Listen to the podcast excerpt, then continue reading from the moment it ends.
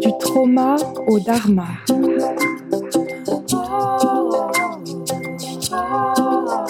Le podcast pour s'élever soi et ses prochains.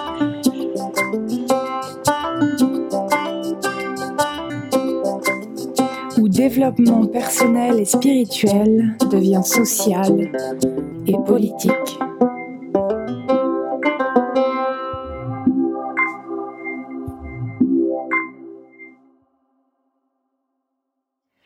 Coucou et bienvenue dans un nouvel épisode du Trauma au Dharma. Je suis Coco, créatrice et fondatrice de Mystique Engagée. Je suis entrepreneur, enseignante et exploratrice spirituelle, coach et mentor spécialisée dans les traumatismes. Et aujourd'hui, j'ai envie de vous parler de trauma collectif. C'est un gros sujet, alors avant d'entrer dans le vif du sujet, je vais vous proposer de vous déposer ici et maintenant avec ce qui est, en prenant trois respirations longues et profondes. Vous pouvez inspirer sur 5 temps.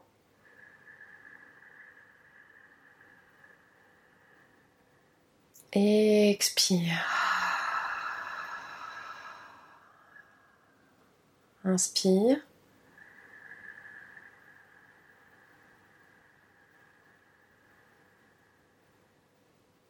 Expire.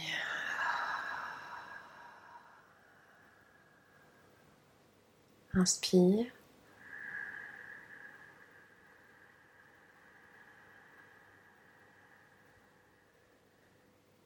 Ah, expire.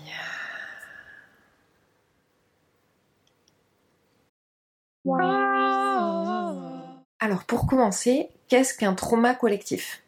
Un trauma collectif, c'est un trauma, évidemment, c'est-à-dire euh, la façon dont une personne va recevoir et percevoir personnellement et donc subjectivement, entre guillemets, un événement qui est traumatique, qui est objectivement traumatique. C'est là où on voit la distinction entre le traumatisme, qui serait euh, lié à l'événement objectivement traumatique, euh, et la façon de le recevoir et de le percevoir euh, individuellement, corporellement, charnellement, j'ai envie de dire, émotionnellement. et là, on fait référence au trauma. Et donc le trauma collectif, il a ceci de particulier qu'il affecte un ou plusieurs groupes d'individus, voire une société ou des sociétés dans son ensemble, dans leurs ensembles. Dans leur ensemble? Dans leur ensemble. Anyway. Vous allez vite le comprendre si c'est pas déjà fait que je suis pas très friande de cette dualité subjectif-objectif. Évidemment, cette dualité, je la réprime pas. Euh, comment je pourrais d'ailleurs dans un monde euh, aussi euh, divisé, mais je l'utilise je, la prends en fait comme repère pour qu'on puisse en discuter, qu'on puisse voir comment et sur quoi elle s'est construite et donc la déconstruire pour la reconstruire autrement. S'agissant de cette dualité subjectif-objectif et donc trauma-traumatisme, je crois que euh, du simple fait que nous soyons humains, humaines, nos expériences terrestres ne peuvent être que subjectives. Quand je dis ça, ça veut pas dire qu'elles ne peuvent pas être étudiées de façon la plus objective possible. En décrivant euh, notamment d'où l'on parle, euh, quelle position on occupe, quel euh, prérequis en fait nous fait considérer une chose plutôt qu'une autre.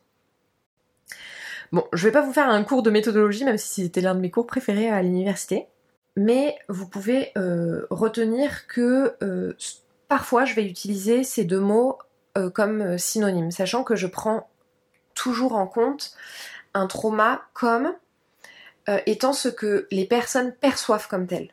Est un trauma ce qu'une personne perçoit comme tel, qu'elle le sache ou non d'ailleurs. Si vous aviez des doutes sur le fait que vous pouviez être porteur de trauma au niveau individuel, je reviendrai hein, dans un autre épisode sur le mythe du trauma qui ne serait euh, que le produit de violences physiques euh, ou sexuelles. Il est certain, peut-être que certaines personnes me contrediront, mais de mon point de vue, il est à peu près certain, je vais mettre un doute quand même, que ce que nous vivons depuis 18 mois constitue un trauma collectif.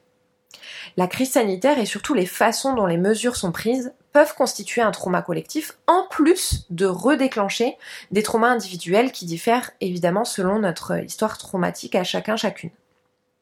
Les confinements, couvre-feu, attestation, obligation implicite de vaccin, et le fait d'inciter toute personne à contrôler, rejeter, expulser, empêcher une personne d'avoir accès à certains espaces peut constituer un trauma collectif comme le fait de devoir justifier par une attestation sa légitimité à occuper l'espace public. Bon, ça, les femmes étaient déjà, euh, déjà euh, habituées, mais euh, ça peut venir déclencher, on parle de trigger, déclencher une réaction post-traumatique, et ça peut constituer un trauma collectif en soi. Donc ça, c'est une première chose. Mais avant ça, le remaniement gouvernemental de l'an dernier, constitue un trauma collectif. Adressé du coup euh, aux euh, personnes socialisées comme femmes notamment. Et ou alors euh, au groupe des personnes ayant vécu des violences sexuelles. De voir un ministre occuper une place avec les accusations qui pesaient sur lui. Le simple fait même de nous destituer de notre pouvoir de police, police avec un S, hein, de participation à la vie de la cité, constitue un trauma collectif. Les violences policières, la police euh, CE, constituent des traumas collectifs. Le racisme constitue un trauma collectif, qu'on en soit directement victime ou non. La précarité et donc le capitalisme qui l'a créé constitue un trauma collectif. Le fait d'avoir à travailler pour gagner sa vie est un trauma collectif. Les prisons constituent un trauma collectif. Le sexisme constitue un trauma collectif. Le réchauffement climatique, la colonisation et la pensée coloniale, c'est-à-dire qui hiérarchise les pensées positives, négatives, les émotions, bonnes ou mauvaises, les gens, euh, les façons de faire, c'est bien, c'est pas bien, c'est moral, c'est pas moral, c'est pas comme ça qu'on fait. Combien de fois vous avez pu dire non mais c'est pas ça le problème, c'est la façon dont il l'a fait. Je, je comprends pas cette personne, euh, elle est bizarre, mais de toute façon ça doit dans sa culture quoi. Euh, Jean Bazin, qui est un anthropologue euh, critique que euh, j'utilisais beaucoup, en tout cas auquel je faisais référence dans mes, dans mes travaux de recherche et auquel j'ai été acculturée dans mon laboratoire de recherche, décrivait la culture, ce mot-là un peu fourre-tout, comme ce qu'on ne comprend pas chez les autres.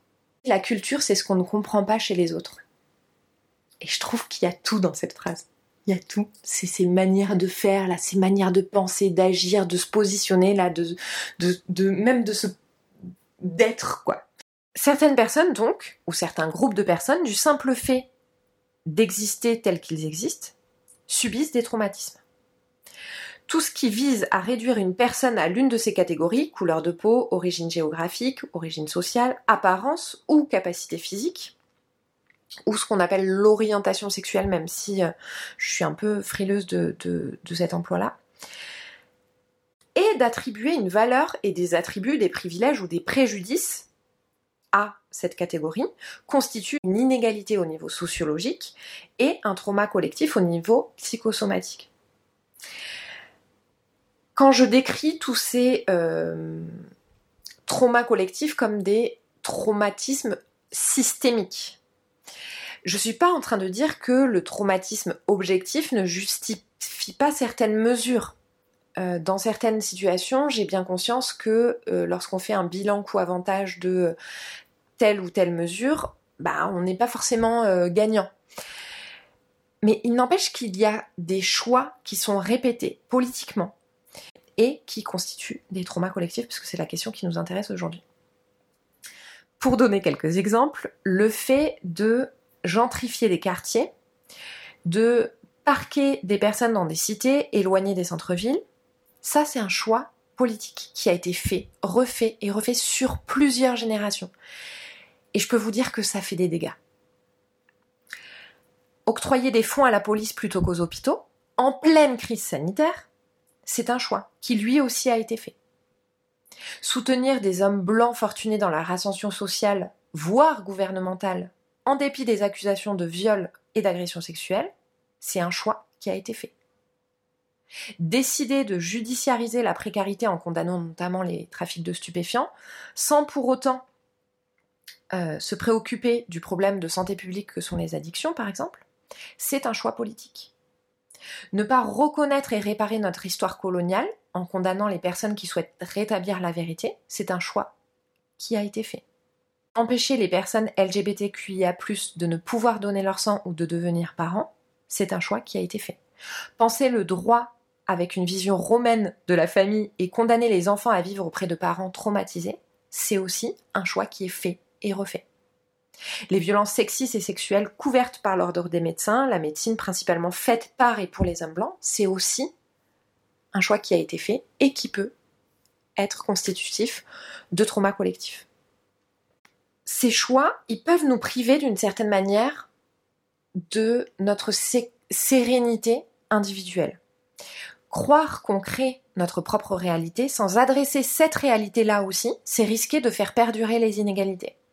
Sans adresser le vrai problème, le réel problème, j'ai envie de dire. Notre société est malade et elle a besoin de mourir pour renaître à nouveau.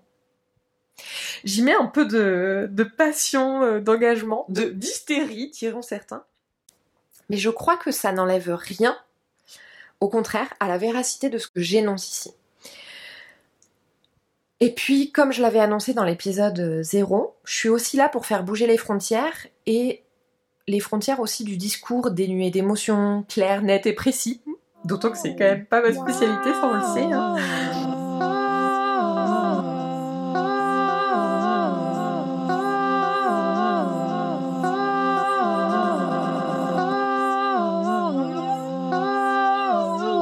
Qu'est-ce qu'on fait après avec ces constats-là?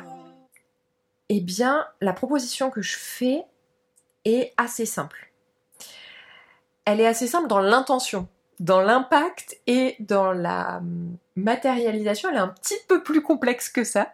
Ma proposition, elle vise à se former et s'informer des traumas, de l'existence, des conditions qui font naître les traumas, des effets des traumas, comment ils nous structurent à la fois au niveau individuel et collectif c'est reconnaître sa nature systémique. Et donc, cesser de faire porter à l'individu seul la responsabilité de sa guérison. C'est recontextualiser l'individu. C'est plus penser l'individu de façon euh, euh, hors sol, en fait. C'est le replacer au sein des siens, j'ai envie de dire. Et je trouve que c'est euh, là tout le paradoxe, en fait, entre le côté individuel et collectif parce que nous pouvons opérer au niveau individuel, en nous réunissant notamment, ces changements qui auront des impacts au niveau collectif, pour faire bouger ces frontières et surtout pour devenir de meilleurs euh, alliés pour soi et pour nos prochains.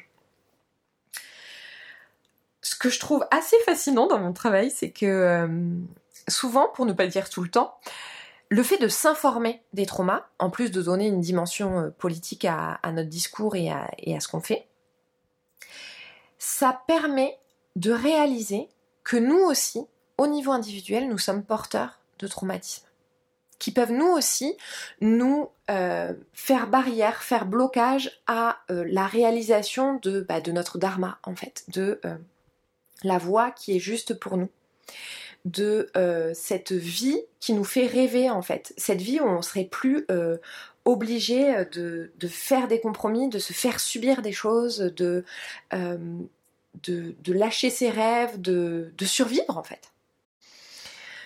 Et je considère, et je suis assez radicale d'ailleurs sur ce point de vue-là, euh, qu'il est préférable de s'entraîner sur soi d'abord, que sur d'autres êtres vivants pour s'en libérer. Et d'ailleurs, je crois même que c'est la condition en fait à l'accompagnement, euh, à la libération euh, de l'autre, c'est d'initier, euh, évidemment, il n'y a pas de fin en soi, donc si chaque personne attendait d'être officiellement ou entièrement guérie pour commencer à transmettre certaines choses ou à agir au niveau collectif, etc., ben, ça n'arriverait jamais en fait. Et en plus, ça viendrait nourrir cette idée qu'on n'est pas assez, en fait.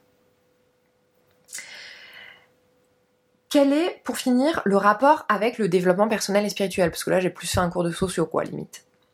Je vous en ai déjà parlé, l'un des, premiers, liens que je ferai avec le développement euh, personnel et spirituel, c'est euh, le rapport à la loi de la manifestation et le fait euh, de prendre en compte la réalité aussi sociale et donc le contexte.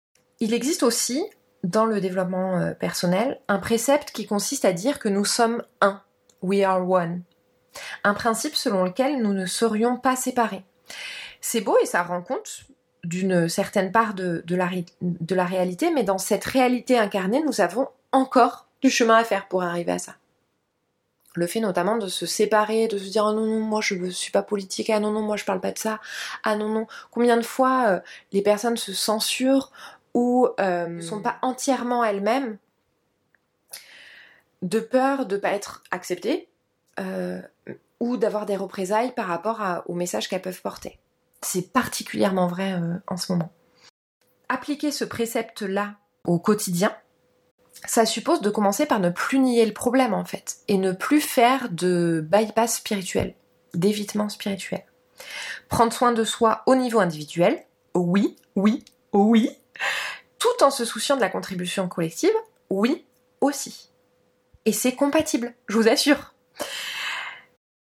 Même si euh, nous vivons des traumas collectifs qui nous affectent toutes différemment, nous pouvons agir au niveau individuel pour soigner, pour créer, s'engager dans des mouvements tout en prenant soin de nous. C'est possible en fait. Et euh, c'est d'autant plus possible que j'en ai conçu un programme qui s'appelle la méthode Myself, qui sortira euh, en septembre. C'est un programme qui s'adresse à toutes les personnes qui sont sur un chemin d'éveil spirituel, de développement personnel, et qui souhaitent apprendre ou réapprendre à prendre soin d'elles, à s'aimer, c'est euh, le programme qui, pour aujourd'hui, euh, me paraît le plus accessible dans le sens où il transmet une méthode, en fait, pour prendre soin de soi et euh, prendre en compte l'autre dans sa liberté individuelle, dans l'exercice de sa liberté individuelle au quotidien. Ce qui manque au développement personnel. Ce qui m'emballe euh, et m'excite le plus par rapport à ce programme, c'est du contenu qui est, euh, je vous l'assure, initiatique. On passe vraiment d'un état A à un état B transformé à la suite de ce programme. Et à chaque fois que j'y reviens, à chaque fois que je reviens à cette méthode, à ces techniques en fait, et que je les applique dans mon quotidien, je change en fait. Mes circonstances, mon environnement, euh, ma perspective changent. C'est un programme qui peut nous accompagner dans nos transitions et il rend vraiment compte du fait que euh, les archétypes victimes, survivants, survivantes, euh, créatrices, leaders ont vocation à, former un tout en fait et à, fonctionner ensemble. Parce que même en tant que leader, et même si euh, j'ai envie d'incarner le leader le plus souvent dans, ma vie, j'ai besoin en fait de pouvoir revenir à la victime à la survivante parce que chaque étape en fait m'enseigne euh, des, façons d'être qui me seront utiles en fait pour euh, être leader et pour être une leader encore plus alignée. Euh, c'est-à-dire que les autres de mes programmes qui vont arriver à partir de l'automne-hiver de 2021 ont s'adressé aux personnes qui veulent incarner la créatrice et la leader dans leur vie. Donc, qui sont déjà euh, dans une forme de quête de, liberté et euh, d'alignement en fait à la fois dans leur vie personnelle et dans leur vie professionnelle, qui sont entrepreneurs ou qui souhaitent le devenir ou en tout cas qui, euh, qui ont cette graine-là, qui ont envie de liberté dans leur quotidien et qui ont envie de diffuser en fait d'autres manières d'être au monde. En même temps, je, je peux m'informer sur les traumas pour pouvoir euh, mieux accompagner les personnes et en même temps le fait d'être trauma informé fait que euh, je peux moi-même mieux m'accompagner. Et c'est tout l'enjeu en fait de, Mystique Engagée. Voilà pour ce programme, je voudrais vous en parler des heures. Euh, si vous avez envie de rejoindre la liste d'attente, je vous invite à vous euh, inscrire sur l'infolettre. Le lien sera en barre d'infos en description du podcast. Euh, et si vous avez euh, des questions, vous pouvez évidemment venir me les poser sur Instagram. Et je vais m'arrêter là pour aujourd'hui.